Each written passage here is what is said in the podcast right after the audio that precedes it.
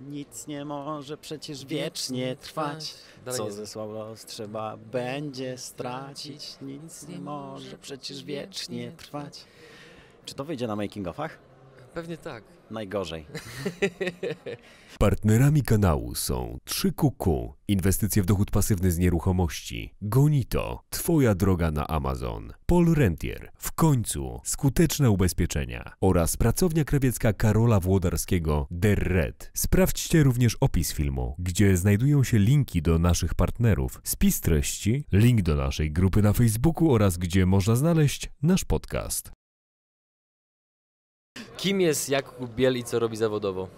E, Zawodowo zajmuję się komunikacją e, w firmie XCOM. E, Komunikacja to jest taka część marketingu, która odpowiada za wszystkie komunikaty, które wychodzą na zewnątrz albo do wewnątrz. Głównie są to takie zespoły jak YouTube, social media, czyli tam Facebook, Instagram i tak dalej. E, Do tego PR wewnętrzny, e, czyli wszystko, co się dzieje wśród pracowników, bo jest ich całkiem sporo, e, i zewnętrzny, czyli współpraca z dziennikarzami i mediami. Do tego jest jeszcze u nas komórka kreatywna, która zajmuje się wymyślaniem kampanii niestandardowych, o czym zresztą dzisiaj też mówiłem podczas prezentacji. I jeszcze od nowego miesiąca teraz będzie u nas zespół koordynatorów, którzy będą spinać wszystkie nasze działy marketingowe w jednym miejscu, przez to, że ten marketing u nas działa dość prężnie, bo wszystko e, dzieje się u nas wewnątrz firmy. To ubierając to trochę w liczby, jaka jest skala działalności XCOMu? To jest, są bardziej rząd wielkości dziesiątek, setek milionów, miliardów, jak to jest? E, Jeśli powiedzielibyśmy o tej ostatniej liczbie, to zdecydowanie więcej. Okej, no to robi Czyli wrażenie. całkiem sporo. No to, to, czym możemy się na pewno pochwalić w jakiś sposób, no to jest kilkadziesiąt tysięcy wysyłanych paczek każdego dnia. Więc to już, to już pokazuje, jak duża jest to skala, że to już nie jest tak, że możemy robić co chcemy z każdym klientem, y, że każdego możemy przywitać dzień dobry i tak dalej, ale pewne automatyzmy plus nasze podejście do user experience powoduje, że jakoś staramy się y, każdego idealnie dopieścić. No właśnie, gdzie szukacie swoich przewag pod kątem jak budowania takiej silnej pozycji względem konkurencji i dlaczego akurat te elementy uznaliście, że są powiedzmy decydujące pod kątem tego, żeby je rozwijać? Mhm. Najważniejsze mm, to jest to, żeby nie zabić się cenami, bo w tym momencie cały rynek sprzedaży internetowej, niezależnie od branży, wygląda tak, że zawsze jak ktoś ma jakiś produkt, to chwilę później pojawia się e, firma krzak nie wiadomo skąd, która zaproponuje go 10 zł taniej. Jak ktoś wyczuje interes, to znajdzie się kolejna firma, która to zrobi 20 zł taniej. I w efekcie po jakimś czasie nikt na tym nie zarabia, więc klienci byliby obsługiwani coraz gorzej, bo jak nie zarabiamy, no to nie ma sensu e, trzymać dużego działu, który obsługuje klientów. I szłoby to w jak najgorszym kierunku. U nas podejście jest zupełnie inne. Zamiast grać ceną, przede wszystkim stawiamy na to, y, co czuje klient podczas zakupów. Na customer experience, który musi być idealny w każdym kroku. To znaczy, bardzo często zdarza się, że klient do nas przychodzi i mówi na przykład: Mam 3000 zł na laptopa, co mi doradzicie? Rozmawia y, z naszym doradcą, czy tam osobiście w sklepie, czy na Messengerze, czy w jakimkolwiek innym miejscu. I okazuje się, że ten klient zupełnie nie potrzebuje tak mocnego laptopa. Większość e, sklepów po prostu zrobiłaby filtruj do 3000, wybieramy pierwszy z brzegu, dziękuję. A u nas bardzo często zdarza się, że wychodzi na to, że jak on używa go tylko do pracy biurowej, to mu proponujemy laptopa, nie wiem, za 2100 zł. I wtedy ten klient myśli, jak to? Przecież oni są sklepem, oni chcą zarabiać. A my mówimy, nie, z drugiej strony właśnie, jeżeli klient będzie zadowolony, to on do nas wróci. I taki klient jest najważniejszy. Dlatego, że e, przy tak dużej skali e, jak my, nie ma możliwości odpuścić tych klientów, którzy są powracający. E, Jak naszą stronę odwiedza jakieś 16, 17 milionów ludzi, czyli prawie cały polski internet, to nie ma takiej możliwości, żebyśmy cały czas uderzali do nowej grupy docelowej, nowej grupy docelowej, bo ona się od razu skończy. Więc po prostu na tyle staramy się zaopiekować tym klientem w każdym elemencie. Nawet jeżeli to jest starszy klient, to w instalacji czegokolwiek na smartfonie, jak do nas zadzwoni, żeby on powrócił. I żeby pierwsza myśl, która będzie, to ok, po co mam kupować w firmie krzak, skoro mogę kupić w firmie, w której wszystko będzie idealnie. Ja prywatnie ogólnie jestem takim wręcz fanatykiem wysokiej obsługi klienta w różnych miejscach, w restauracjach, hotelach, w kontakcie z elektroniką i już złapałem się na tym, że praktycznie każdą rzecz elektroniczną kupuję u Was. Jeden iPhone, drugi iPhone, MacBook, AirPodsy, MacBook mojego brata, wszystko idzie u Was, no bo do Was, no bo to wynika z tego, że prostota jest jakby tej, tej obsługi, chociażby powiedzmy, jeżeli się coś bierze w systemie realnym na przykład i tak dalej, Mhm. super zrozumiała. Jak się to porówna chociażby do wyboru samochodu, to to w ogóle kurczę, nie, nie, nie, ma, nie ma co porównywać. To prawda. Ile, ile rad, tyle procent więcej i, i, i super sprawa. Też nawet złapałem się na tym, że jak właśnie kupowałem AirPodsy, które tak na marginesie były chyba moim najbardziej udanym zakupem 2.18 pod kątem user experience, wygody, korzystania i tak dalej. Też mam, trafiłem- korzystam. No właśnie, kiedy trafiłem na porównywarkę cenową, gdzie właśnie Mhm. była oferta X-Komu oraz jakiegoś innego sklepu, no to właśnie się wydarzyło to, to, o czym powiedziałeś wcześniej, czyli że produkt u konkurencji był chyba 50 czy 70 zł tańszy, natomiast Tak. to moje wspomnienie z kontaktu z Wami i elektronicznie, kiedy jakby widziałem, jak bardzo sposób komunikacji jest dobierany do mnie jako do klienta oraz obsługa w Mhm. sklepie, która miała bardzo wysoką powtarzalność, gdzie za każdym razem byłem obsłużony dobrze, mówię, te 70 zł jakby nie robi praktycznie żadnej różnicy, e, a, a fakt tego, że wiem, że gdyby coś się wydarzyło nie tak, sprzęt byłby wadliwy, to jest tylko elektronika i tak dalej, Jasne, to byłem po prostu o to, o to absolutnie spokojny. Skąd pewnie. tak jakby tak duże nastawienie na tą obsługę klienta w Xcomie? Z- czego to wynika? I tutaj jakby staram się zedrzeć kolejne warstwy, żeby dojść do sedna, Mhm. no bo z- zrozumiałym jest, że ktoś, kto prowa- prowadzi jakiś butikowy, sklep, butikowy sklepik, gdzie jest właściciel i pracownik, może obsłużyć każdego klienta, każdego dopieścić, a wy jesteście, mówiąc wprost, molochem. Więc skąd jakby w, w tak dużej skali taka dbałość o klienta? Y, To się wzięło od samych korzeni tak naprawdę, bo firma była zakładana już kilkanaście lat temu. W Częstochowie był to mały sklep komputerowy, mm, ale wtedy już założyciele z Michałem na czele, który jest teraz prezesem, y, doszli do wniosku, że ta obsługa musi być idealna. Musi być idealna pod każdym względem i każdy, kto przychodził na rozmowę o pracę, słyszał o tym, każdy, kto dostawał pracę, pierwsze dwa dni słyszał o tym non-stop. Ja miałem to samo. Przyszedłem do pracy jakiś czas temu i to, co wszędzie się pojawiało, w napisach, w rozmowach, customer experience, customer experience, non-stop po prostu to jest w DNA całej marki. To jest jakiś inteligentny wybór, to jest bycie takim geekiem techno- technologicznym, żeby wyręczyć w tym klienta, żeby on nie musiał. Yy, I myślę, że dlatego yy, każdy, kto u nas pracuje, czuje to. To widać też na rozmowach o pracę. Jeżeli yy, prowadzę rekrutację, jest rozmowa o pracę, gdzie jestem ja i yy, ktoś z HR-u, to zawsze też staramy się patrzeć nie tylko pod tym względem, jakie ktoś ma umiejętności, ale też czy będzie taki X-komowy, czy będzie tak pasował do nas, czy, yy, czy jeżeli obsługuje kogoś w social media, to jak ktoś będzie narzekał, że ja cię chcę zwrócić produkt, bo mi się nie podoba. To nie jest nasza wina, to jest niczyja wina, może klienta, może producenta, nieważne. I sporo marek podchodzi do tego w taki sposób, że jak ktoś je, tam jest niegrzeczny, no to ten zwrot produktu wygląda różnie. A u nas super, nie ma sprawy. Tutaj już wysyłamy kuriera, zapraszamy.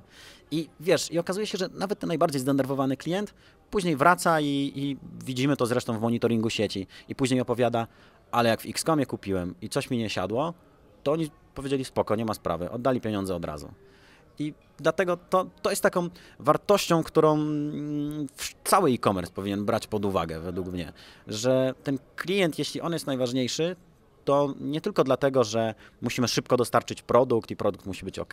Cała obsługa od początku do końca, od doradzenia, yy, nawet przez później zapytanie się, czy wszystko było w porządku, czy tak jak mówiłem, instalację aplikacji na smartfonie, bo yy, emeryt sobie nie może poradzić. Takie rzeczy się po prostu zdarzają u nas non-stop. Powiedz mi, ile to kosztuje? Znaczy, jakby nie, nie oczekuję tego, że powiesz jakieś dokładne liczby, ale zakładam, że niektórzy, powiedzmy, z bardziej konserwatywnych przedsiębiorców mogą powiedzieć, że okej, wszystko fajnie, Kuba, ale no, to już Mhm. trochę wchodzi w takie fajerwerki, wodotryski i w ogóle i jakby no, czy to wszystko mimo, mimo wszystko się spina w Excelu? E, Tak, i już Ci powiem z jakiego najprostszego y, względu. Ja studiowałem zarządzanie humanistyczne, które wygląda zupełnie inaczej. To jest jedyny kierunek e, zarządzania humanistycznego Przepraszam w Polsce. minę, pierwszy, us- Jest pierwszy na Uniwersytecie. Jagiellońskim. E, Znaczy, zarządzanie humanistyczne, dokładnie to kierunek nazywał się zarządzanie mediami, ale to było jedyne zarządzanie humanistyczne w całej Polsce. E, I tam uczyliśmy się podejścia nie tylko do tabelek, tylko do tego, jak zadowolenie pracownika, osoby, którą zarządzasz, wpływa na jego efektywność. I jeżeli ktoś codziennie ma się przepychać z klientami i boksować, on jest niezadowolony, w efekcie nieefek nieefektywny, po prostu. A jeżeli ktoś u nas z uśmiechem rozmawia z klientami, klienci wracają i mówią: Jesteście super, jesteście fajni, dziękuję tej osobie, która mnie tak obsłużyła, to on z uśmiechem przychodzi do pracy i pracuje bardziej efektywnie, e, jest w stanie obsłużyć więcej klientów, jest po prostu szczęśliwy. I o to właśnie chodzi, że jeżeli ktoś jest szczęśliwy, jest bardziej efektywny, to zawsze się to zepnie w Excelu.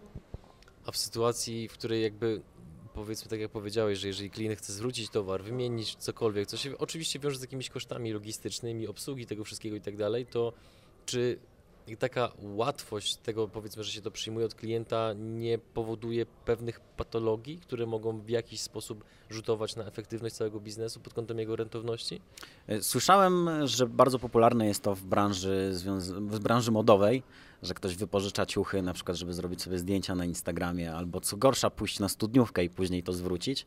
E, z elektroniką problem też jest taki, że sprzęt, który jest zwracany od klienta, nie może być już później sprzedany jako nowy, bo widać, że był rozpakowany, widać jakiekolwiek ślady użytkowania. Co to powoduje? Najzwyczajniej w świecie wystawiamy go na outlet i, i tyle. E, czy są jakieś patologie? Wiesz co, Ciężko powiedzieć. Y, na pewno są jacyś klienci, którzy próbują wykorzystać produkt i go zwrócić, no ale co z tego? Oni też robią zakupy, oni też kupują smartfon, też kupują kiedyś laptopa czy telewizor. Więc jeżeli my w jakiś sposób zgadzamy się na te patologie, to później jak on dokonuje prawdziwego zakupu, to też przyjdzie do nas, bo wie, że jeśli mu się coś nie spodoba, jeśli coś będzie nie tak, to i tak będzie wszystko super. Czyli w długim, czyli w długim terminie i tak zyskujecie i tak? Zdecydowanie, zdecydowanie tak. To teraz porozmawiajmy troszeczkę o Twojej prezentacji. Czy mógłbyś troszeczkę mhm. naszym widzom opowiedzieć, o czym ona była i jakie takie powiedzmy najistotniejsze rzeczy można by było z niej wynieść? Mówiłem o niestandardowym podejściu do kampanii reklamowych, o tym, że jak mamy najzwyczajniejszą na świecie kampanię banerową, którą robią praktycznie wszystkie firmy, od małych do dużych, to możemy podejść do tego niestandardowo nawet w taki sposób, że delikatnie zmienimy treść na banerze.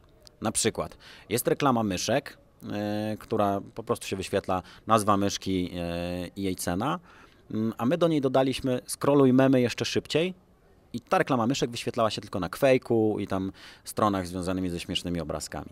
I okazało się, że klienci, którzy zazwyczaj nie widzieli tych reklam, chyba że to był remarketing, nagle zaczęli zwracać na to uwagę. Nagle robili screeny, klikali z ciekawości, żeby zobaczyć, co jest grane, no i przede wszystkim kupowali. I pokazałem moją prezentacją, że czasem wystarczy taka mała drobnostka, taki mały smaczek, żeby się okazało, że najzwyczajniejszy post na Facebooku, najzwyczajniejszy tweet potrafi sprzedawać. Taki przykład też miałem e, z tweetem FC Barcelony, gdzie było zdjęcie, na którym widać Messiego, jak jest ciągnięty tak bardzo za koszulkę przez zawodnika Realu Madryt. I można by było tam wrzucić coś w stylu Messi jest najszybszy, albo i tak nas nie dogonicie, ale co by to dało? No, puste zaangażowanie i to wszystko. A oni wrzucili tam coś na zasadzie, jest wiele łatwiejszych sposobów na pozyskanie koszulki Messiego, na przykład nasz sklep internetowy i nieskończoność kliknięć. Wiesz, wystarczy delikatnie pomyśleć za każdym razem, jak cokolwiek wrzucasz, nawet najprostszego tweeta, jak to zrobić, żeby się wyróżnić. Druga sprawa, żeby to w jakikolwiek sposób sprzedało. Bo ty ogólnie chyba, wydaje mi się, tak w świecie marketingu między innymi jesteś znany z tego, że masz takie bardzo niestandardowe podejście, niezależnie od tego, mm. czy teraz jesteś w Xcomie, czy wcześniej byłeś w Solgazie, no to te wszystkie akcje, w których ty uczestniczyłeś, one się bardzo mocno niosły po sieci. No mm. i mhm. teraz pojawia się pytanie, znowu w kontekście fajerwerek i wodotrysków, czy masz jakieś porównanie obrazujące tak znowu liczbowo, jak niestandardowa kampania przekłada się na sprzedaż versus standardowa taka ugrzeczniona, wygładzona, zaakceptowana przez konserwatywnego pana prezesa, który nie ma Facebooka i tak dalej? Jakie są mhm. różnice znowu pod kątem przełożenia na biznes? Mhm. Różnica jest bardzo prosta. Na przykładzie tych banerów y, jeżeli wydamy te same pieniądze na banery zwykłe i banery niestandardowe, to tyle samo płacąc, powiedzmy, nie wiem, 1000 zł, 1000 zł, ten niestandardowy będzie miał dużo więcej kliknięć, przez to, że zostanie zauważony, a nawet jak nie, nikt w niego nie kliknie, to przynajmniej mu się przewinie gdzieś tam przez timeline, że był XCOM z jakąś swoją kampanią i powie, o fajne, i zeskroluje dalej. Zawsze mu już coś zostanie w głowie, że my jesteśmy tacy mm, bliscy jemu. I później, jak dochodzi do zastanawiania się nad zakupami, no to ta osoba znacznie chętniej kupi u nas, jak sobie przypomni, że zrobiliśmy, nie wiem, kampanię na Pornhubie, e, kampanię z wysyłaniem śmiesznych kotków, o czym też mogę zresztą opowiedzieć zaraz, e, i kilku innych, niż ktoś, kogo kojarzy, nie wiem, z niskimi cenami. Bo... To czekamy na śmieszne kotki, no bo to jest temat, który będzie zawsze aktualny w internecie. Tak, zrobiliśmy bardzo fajną kampanię e, tuż przed świętami, która skupiała się nie na tym, że masz kupić prezent komuś, tylko jaki prezent ty chcesz dostać. Kampania była skonstruowana tak, że miałeś listę produktów, wybierałeś sobie na przykład, nie wiem, konsolę do gier. Następnie generował się taki link, który musiałeś wysłać swojej drugiej połówce. Załóżmy, nie wiem, żonie, dziewczynie. Wysyłałeś jej i pisałeś, patrz jaki śmieszny kotek. Ona jak kliknęła w ten link, to naprawdę wyświetlał się po prostu jakiś słodki albo śmieszny kotek, nic więcej. Mogła ci odpisać haha i tyle. Ale przez najbliższy tydzień, gdziekolwiek weszła, na Twittera, na Facebooka, na portale typu Onet, Wirtualna Polska i tak dalej, wszędzie śledziły ją reklamy tej konsoli do gier z tekstem idealny prezent na święta dla mężczyzny. Wszędzie. I wyobraź sobie, jak idealna jest to kampania, kiedy klienci sami wysyłają potencjalnym kupującym, że chcą coś kupić w XCOMie. Niesamowite. I druga sprawa, to nie był remarketing skierowany do wszystkich, którzy byli na naszej stronie albo do wszystkich, którzy byli na podstronie tego produktu. To był remark- remarketing wysłany do kogoś, kto ten prezent za chwileczkę będzie kupował i prawdopodobnie właśnie taki. I kampania po prostu niesamowicie wystrzeliła w sieci. Niesamowicie. A czy znasz jakieś przykłady firm, pokazujące taki stan przed i po, przed, standardowe, nudne kampanie, które, na, których wyciszamy dźwięk, idziemy do toalety albo skrolujemy dalej? I druga sytuacja, gdzie na przykład ta firma, wprowadzając właśnie pewne zmiany, otwierając się na nowe możliwości, wprowadziła niestandardowy marketing, a tym samym bardzo mocno urosła im sprzedaż. No bo Mhm. jestem w stanie, z racji tego, że z tym marketingiem jednak trochę już jestem związany, jak- jakby zresztą też jako prywatnie, jako konsument, zdecydowanie wolę oglądać ciekawe reklamy, zabawne, które są takim trochę takim powiedzmy edutainment, no bo to powoduje, że kurczę, no postarali się, no jeżeli mam gdzieś kupić, to kupię akurat u nich, nie? Natomiast znowu, jak to wygląda w Excelu przed, po? Czy znasz jakiś taki może case jakiejś takiej firmy? Znam, nawet pracowałem w jednej. Firma Solgaz. Jak to, jak to w ogóle wyglądało? W momencie, kiedy przychodziłem do Solgazu, bo wcześniej zajmowałem się sprzedażą reklam w Onecie, Solgaz był moim klientem, gdzieś tam super nam się współpracowało, więc doszedłem do wniosku, że zaryzykuję, pojadę tam, zobaczymy. E, Firma była bardzo mała, bo była w starym budynku po piekarni, jeśli dobrze pamiętam. Marketing to byłem tylko ja, biuro obsługi to była tylko jedna osoba, e, no i reszta no to była produkcja sprzętu AGD. I ta firma istniała przed moim przyjściem jakieś 12 lat. I po 12 latach, tak jak mówiłem, rozmiar był mniej więcej taki, czyli powiedzmy tam kilkaset tysięcy złotych rocznie robione. W momencie, kiedy zaczęliśmy działać niestandardowo, zaczęliśmy nie robić tego, co wszystkie firmy AGD, tylko szukaliśmy innych miejsc. Nie wiem, oni się reklamują na Facebooku, my na wykopie. E, Oni robią testy produktów, my podchodzimy do tego w zupełnie inny sposób. E, To okazało się, że w momencie, kiedy odchodziłem już z Solgazu, to była firma, w której pracowało kilkadziesiąt osób, która miała nowoczesną superfabrykę i kilkadziesiąt milionów obrotu rocznie. Głównie przez to, że nie robiliśmy tego, co robią wszyscy, bo to jest bez sensu. Co można zrobić głupszego niż mała firma, która podchodzi i widzi największe spółki ty- typu Bosch, Samsung, Amica i tak dalej. Przecież oni mają budżety marketingowe na jeden dzień większe niż ta mała firma na cały rok. Więc jeżeli robilibyśmy dokładnie to samo, to w życiu byśmy się nie przebili. Więc trzeba było szukać totalnie innego dojścia, innych klientów. Nie wiem, jeżeli oni kierują się głównie do kobiet, które gotują, ja cię, skierujmy się do facetów. Jeżeli oni kierują się do ludzi młodych, dynamicznych, czemu by nie skierować się w jakiś sposób do osób starszych, do emerytów? I tak szukaliśmy tego, gdzie możemy ominąć albo znaleźć jakąś mini niszę. I w momencie, kiedy już urośliśmy na tyle, że e, już zostaliśmy zauważani na rynku, to wtedy mogliśmy powoli działać tak bardziej standardowo, typu, nie wiem, kampania w telewizji.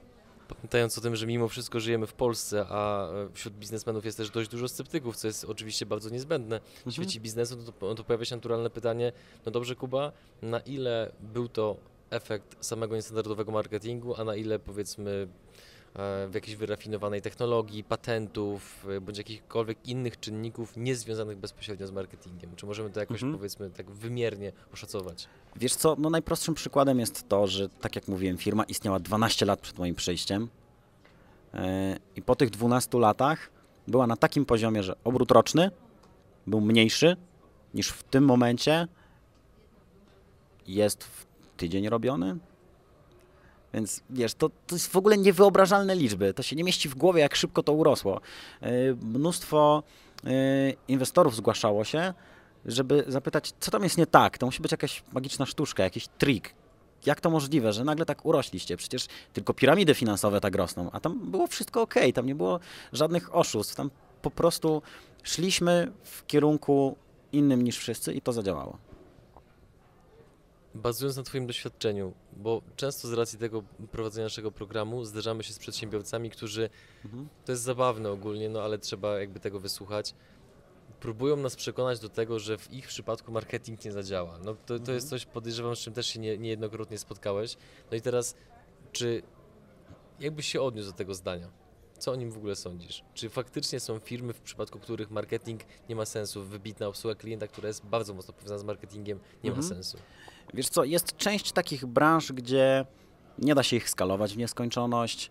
E, Jest część takich branż, gdzie klienci i tak będą, na przykład zakład pogrzebowy. Jeżeli jest zakład pogrzebowy najczęściej, przynajmniej w miastach powiatowych, gdzieś pomiędzy kościołem a szpitalem, no to sukces jest gwarantowany. I czy ktoś taki do szczęścia potrzebuje jeszcze reklam na całym mieście? W zupełności nie. Wtedy po prostu marketing tylko generowałby mu dodatkowe koszty, a klientów pewnie miałby podobną y, liczbę. Więc są takie firmy, które faktycznie tego marketingu jakoś nie potrzebują. Z drugiej strony są też przedsiębiorcy, którzy nie mają takich aspiracji, że musimy podbijać świat. Jeżeli y, komuś firma się kręci, on jest w stanie, nie wiem, wybudować sobie dom, wychować dzieci i żyje sobie na dobrym poziomie, nie potrzebuje niczego więcej, okej. Ale tym lepiej dla takich osób jak my, dla ambitnych. nie? No to właśnie, przechodząc do, do, do, do ciebie jako do marketera. W jaki sposób, i to jest może pytanie takie trochę dziwne, ale Mhm. ciężko mi zadać je w trochę, trochę in- inaczej. W jaki sposób ty myślisz, że jesteś w stanie w tak powtarzalny sposób znajdywać pomysły, inspiracje, koncepcje na niestandardowy marketing? Bo ty nie jesteś, że tak powiem, mm, autorem jednej piosenki, tylko już ich jest kilkanaście, gdzie no, te case'y, no, jed... ci- ciężko ocenić, który z nich jest lepszy, bo każdy jest nietypowy, e, zabawny, a tym samym też daje efekt biznesowy ostatecznie. Więc w jaki sposób, jak wygląda twój warsztat pracy, że Mhm. robisz to z taką powtarzalnością? Y, Dzisiaj też wspominałem trochę na prezentacji o tym, że nawet kampania totalnie niestandardowa musi mieć kilka składników, które trzeba spełnić. Na przykład podstawy, typu mm, robiliśmy taką kampanię, gdzie przenosiliśmy, y, gdzie użytkownicy albo nasi fani mieli nam wysłać nagranie swojego pokoju, których mieliśmy zmienić w pokój gamingowy za 50 tysięcy złotych. I najprostsze jest to, żeby można powiedzieć, zrobimy ci remont, wyślij nam y, wideo i to wszystko. Okazuje się, że kiedy zastanawialiśmy się nad regulaminem, dział prawny powiedział nam, hola hola, to nie może być remont. Remont wymaga zgody budowlanej, zgody sąsiadów, wszelkich pozwoleń i tym podobnych spraw. Więc mogliśmy zrobić rewolucję, mogliśmy zrobić zmiany w jego pokoju, ale nigdy nie mógł to być remont. Jest mnóstwo takich rzeczy, takich po prostu podstaw, które każda kampania musi spełnić. Dodatkowo jest coś takiego jak, ja to nazwałem mięsem w mojej kampanii, bo porównywałem wszystkie kampanie do, do kanapki, która musi spełnić kilka tych warunków. Mięso, które jest takim nośnikiem kampanii, które powoduje, że ludzie chcą o niej rozmawiać i dlaczego mieliby rozmawiać. Bo kiedy zrobiliśmy kampanię na Pornhubie, to kampania polegała na tym, że wyświetlały się reklamy myszki dla leworęcznych, które były gdzieś tam sprzedawane. Żart taki sobie, kampania taka sobie, ale puściliśmy informację prasową do wszystkich mediów i napisaliśmy to zresztą na Facebooku, że halo, to nie jest tak, że my sobie doszliśmy do wniosku, gdzie zrobić reklamę, o tam jest śmiesznie, tam zróbmy. Tylko, że zastanawialiśmy się, jaka grupa jest wykluczona w Polsce. Okazało się, że tą wykluczoną grupą są osoby leworęczne, e, do których producenci sprzętu nie dostosowują się. Więc bierzemy w obronę osoby leworęczne i zaczęliśmy szukać miejsca, gdzie najwięcej jest osób korzystających z myszki lewą ręką. E, oczywiście ta historia jest troszkę mm, grubymi nićmi szyta, ale ostatecznie w tym komunikacie mówiliśmy, że podobno tam jest najwięcej osób korzystających z myszki lewą ręką, więc tam zaczęliśmy się reklamować. I wtedy kampania cała wystrzeliła. Wtedy wszyscy zaczęli nas cytować, że stop dyskryminacji leworęcznych. E, XCOM powiedział na głos, że reklamuje się na Pornhubie z myszkami. Takie mięso jest potrzebne, bo kampanię, która wzruszy nas jakimś wideo, albo która rozśmieszy nam jakimś wideo, nas jakimś wideo, każdy może zrobić, ale co z tego? Ktoś obejrzy, zaśmieje się, nie wiem, da łapkę w górę, w dół, to wszystko. A tu o to chodzi, żeby był jakiś nośnik, coś, co spowoduje, że wszyscy będą o tym rozmawiać. Coś, coś co spowoduje, że jak spotkasz się ze znajomymi przy piwie, to mu powiesz, słuchaj, nie uwierzysz, co się stało. I wtedy lecisz całą historią czy narracją, która jest narzucona. Będę drążył. W jaki sposób myśli Jakub Biel, jak się uczy, gdzie szuka informacji, jak je syntezuje. Mhm. Chciałbym troszeczkę, jeżeli oczywiście możesz uchylić rąbka tajemnic Twojego warsztatu pracy. Mhm. E, W moim zespole jest też taka zasada, że jak ktoś przychodzi rano do pracy, to nie musi od razu zakasać rękawów i ogień. Może sobie zrobić prasówkę, może przejrzeć, co się dzieje w internecie, może poczytać to, co go po prostu interesuje. To powoduje kilka rzeczy. Po pierwsze, że każdy z pracowników zespołu wie, o czym teraz jest głośno w sieci. Wie, że na przykład, nie wiem, Lewandowski strzelił bramkę, to trzeba w jakiś sposób do tego zareagować. E, Wie, że cokolwiek innego się wydarzyło, no to wystarczy, że do tego nawiążemy w poście na Facebooku i już. Druga rzecz, którą to powoduje, to że każdy patrzy bardzo szeroko. Nie patrzy tylko na to, że nasi klienci XCOM, komputery, elektronika i już. Tylko patrzy, nie wiem, a coś tam się wydarzyło gdzieś w Azji, a Google zrobił to i tamto, a Amazon pokazał taki i taki produkt. Dzięki temu kiedy mm, przychodzi do nas y, jakiś producent i mówi zróbmy razem kampanię, bo chcemy więcej u Was sprzedać czegoś tam, y, no to my wtedy mamy tak szerokie spojrzenie, że nie zamykamy się w jeden, w jeden sposób. I tak samo ja staram się myśleć, że kiedy robimy kampanię, tak jak mówiłem o tych myszkach, to ja nie zamykam się na to, że myszki, gaming jak najszybciej, żeby działała, tylko staram się patrzeć jak najszerzej i złapać jakiś punkt zaczepienia, który jest bardzo daleko. No i wtedy krążymy wokół tego pomysłu, żeby e, jakoś dopieścić tę kampanię. Jak taka prasówka wygląda pod kątem czasu? To jest jakby takie, wiesz, luźne 30 minut od startu powiedzmy dnia pracy, czy troszeczkę dłużej, krócej, czy jest dowolność? Jak to wygląda? To zależy ile kto potrzebuje, bo my też mamy takie podejście, że nie pracujemy od 8 do 16. Jeżeli ktoś czuje, że nie wiem, e, miał aktywny weekend, potrzebuje się wyspać w poniedziałek, niech śpi do 10 i przyjdzie na 10. Jeżeli on ma udawać, że pracuje, być zmęczony, chować się po kątach i pić dziesiątą kawę, jaka wartość jest takiego pracownika? I on jest zdenerwowany i pracodawca.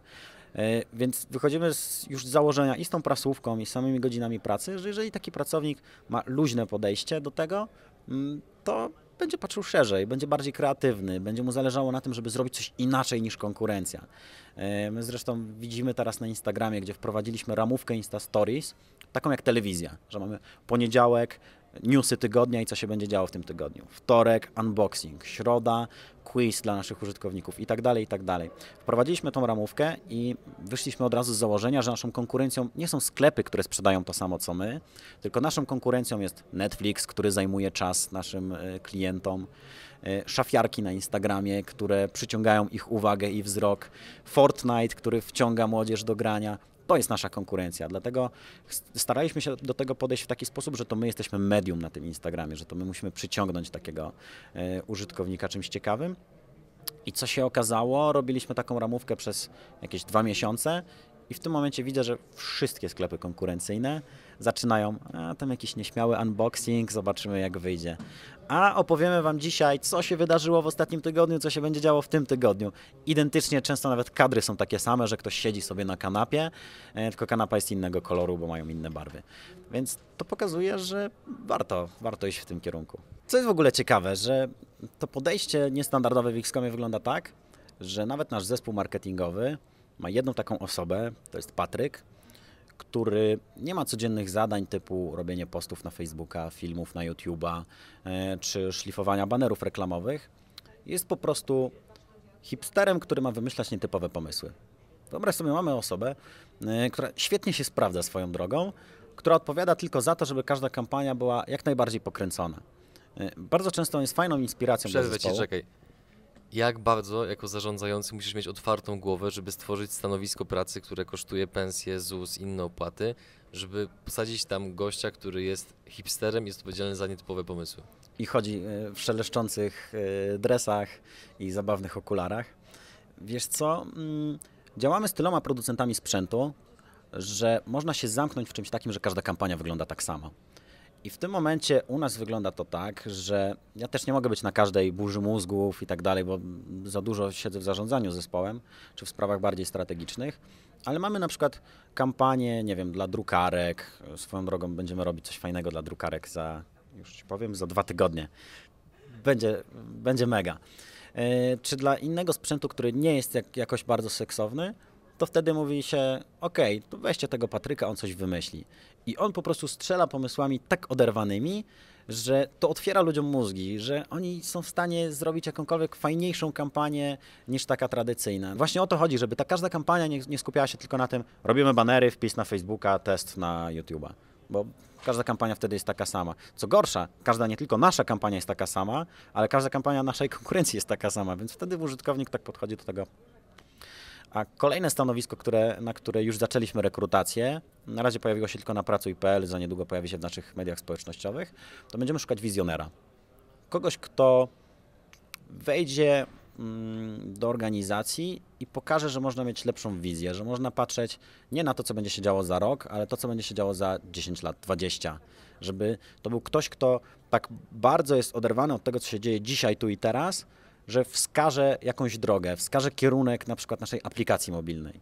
Więc jeżeli ktoś z słuchających e, jest na tyle szalony, żeby nazwać się wizjonerem, zapraszamy. Co zadecydowało o tym, że zdecydowałeś się dołączyć do XCOMu? Y, Poza tym, że firma jest bardzo fajna, przyjazna klientom, y, bardzo duża, bo marketing ma około 100 osób, więc można się tam mega rozwijać z tym wszystkim, co tam się dzieje, to po prostu poczułem jakieś takie flow. Byłem na kilku różnych rozmowach o pracę przed XCOMem, duży miałem dylemat, czy wybrać Wrocław, Kraków, Warszawę.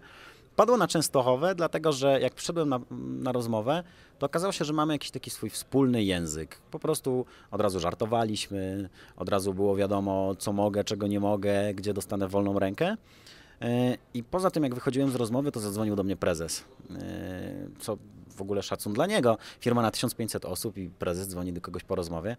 I powiedział, że jeśli mam jakieś wątpliwości, które mógłby rozwiać, to żeby dać mu znać. Ja wtedy pomyślałem, kurczę, ale to jest super gość.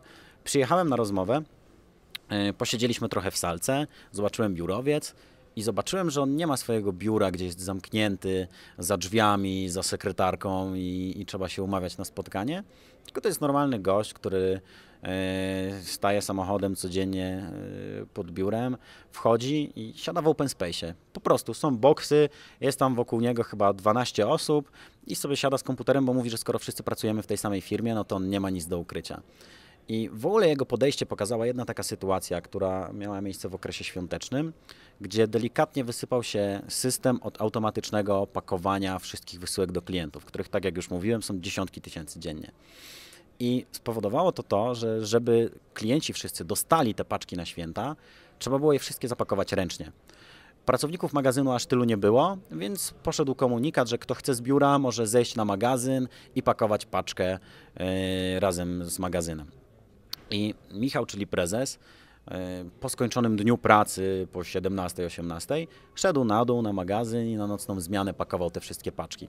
Doszło do takiej sytuacji, gdzie coś tam źle zapakował, delikatnie mógł się rozbić ten produkt, czy, czy w jakikolwiek sposób zniszczyć. Podszedł do niego gość, który pracował obok i mówi, co ty robisz? Przecież to się rozpierdoli zaraz. Człowieku, ogarnij się. Yy, wszystko pójdzie nie tak. Co powie klient? Co, co się stanie? Nie wiedział, że to jest prezes, bo go nie widział na co dzień przez to, że pracował na magazynie. Yy, Michał oczywiście powiedział, ok, przepraszam, przepraszam, naprawił to.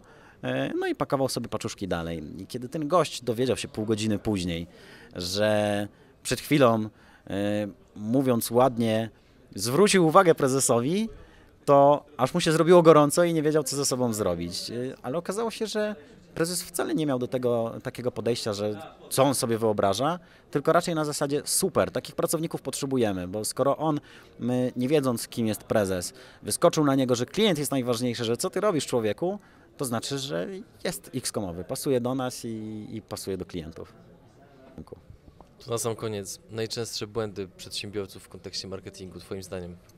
E, Po pierwsze, boją się testować. Gratuluję Panie Jakubie, świetna prezentacja. Dziękuję bardzo, ale to ty wygrałeś, więc tobie gratuluję. A niech to, rozproszę mnie Maciek i zapomniałem. Błędy.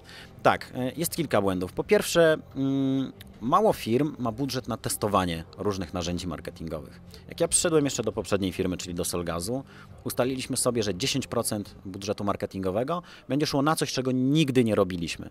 Oczywiście to powodowało, że bardzo często te 10% było przepalone na różne rzeczy, które się nie sprawdzały, ale zdarzały się różne złote strzały. To był pierwszy błąd, czyli nie wrzucanie tego w niestandardowe działania. Na przykład my sprzedawaliśmy głównie w internecie i pewnego razu kupiliśmy reklamę w Fact TV. Emeryci, telewizja, brak internetu. Ale to, na czym się skupiliśmy, to na numerze telefonu, sklepach stacjonarnych, w których jest nasz sprzęt i tym, że wyjaśnimy Ci więcej. E, I tego dnia, kiedy zadziałaliśmy w Fact TV, gdzie reklama była kosmicznie tania, e, mieliśmy tyle telefonów, że zarówno marketing, jak i potrzebowaliśmy pomocy z serwisu, odbierał telefony. Każdy odbierał telefony, była ich nieskończoność od rana aż do końca drugiej zmiany. E, Później już, już spowodowało to, że zawsze, kiedy startowaliśmy z kampanią na e, Fact TV, to pracownicy infolinii mówili, ale dajcie nam znać wcześniej, my się jakoś przygotujemy przynajmniej, nie wiem, zrobimy sobie kanapki, bo wiemy, że i tak tego dnia nie odejdziemy od biurek, bo tyle jest telefonów. Drugi błąd, y, który bardzo często przedsiębiorcy popełniają, to nawet jak już sobie zainwestują w coś, czego nigdy nie próbowali, to później myślą, hmm, fajne albo hmm, niefajne, zamiast korzystać z twardych danych. Tak jak tutaj, liczba telefonów, twarde dane. Było bardzo dużo telefonów, przełożyły się na zamówienia telefoniczne, które zanotowaliśmy, jest sprzedaż, działa. A często jest tak, że ktoś mówi, nie wiem, wejdźmy w tego TikToka, zobaczmy co to jest, tam młodzież siedzi. Zrobią kampanię i później, no takie sobie, no co, ja nie oglądałem, moja żona nie widziała, chyba nie działa, nie? Trzeba się reklamować na TVN-ie. A tu kwestia zbierania danych, zbierania danych i pytania klientów, bo y, jak klienta takiego, czy to w salonie, czy na słuchawce, najzwyczajniej w świecie zapytasz, skąd się dowiedział o produkcie, albo co w ogóle czuje w tym momencie, on zawsze to powie, bo to jest normalne, w tym nie ma nic złego, to nie jest żadna tajemnica. Więc chciałbym, żeby każdy sobie zapamiętał te dwie rzeczy. Pierwsza, testowanie nowych rzeczy, nowych budżetów, nowych działań marketingowych. I druga sprawa, mierzenie tego, które jest ultra ważne, bo bez mierzenia to możemy te pieniądze sobie tak wrzucić do Wisły i, i tak nie wiemy, czy, czy efekt będzie taki sam jak kampania na TikToku, bo skąd niby mamy wiedzieć, skoro tego nie zmierzymy.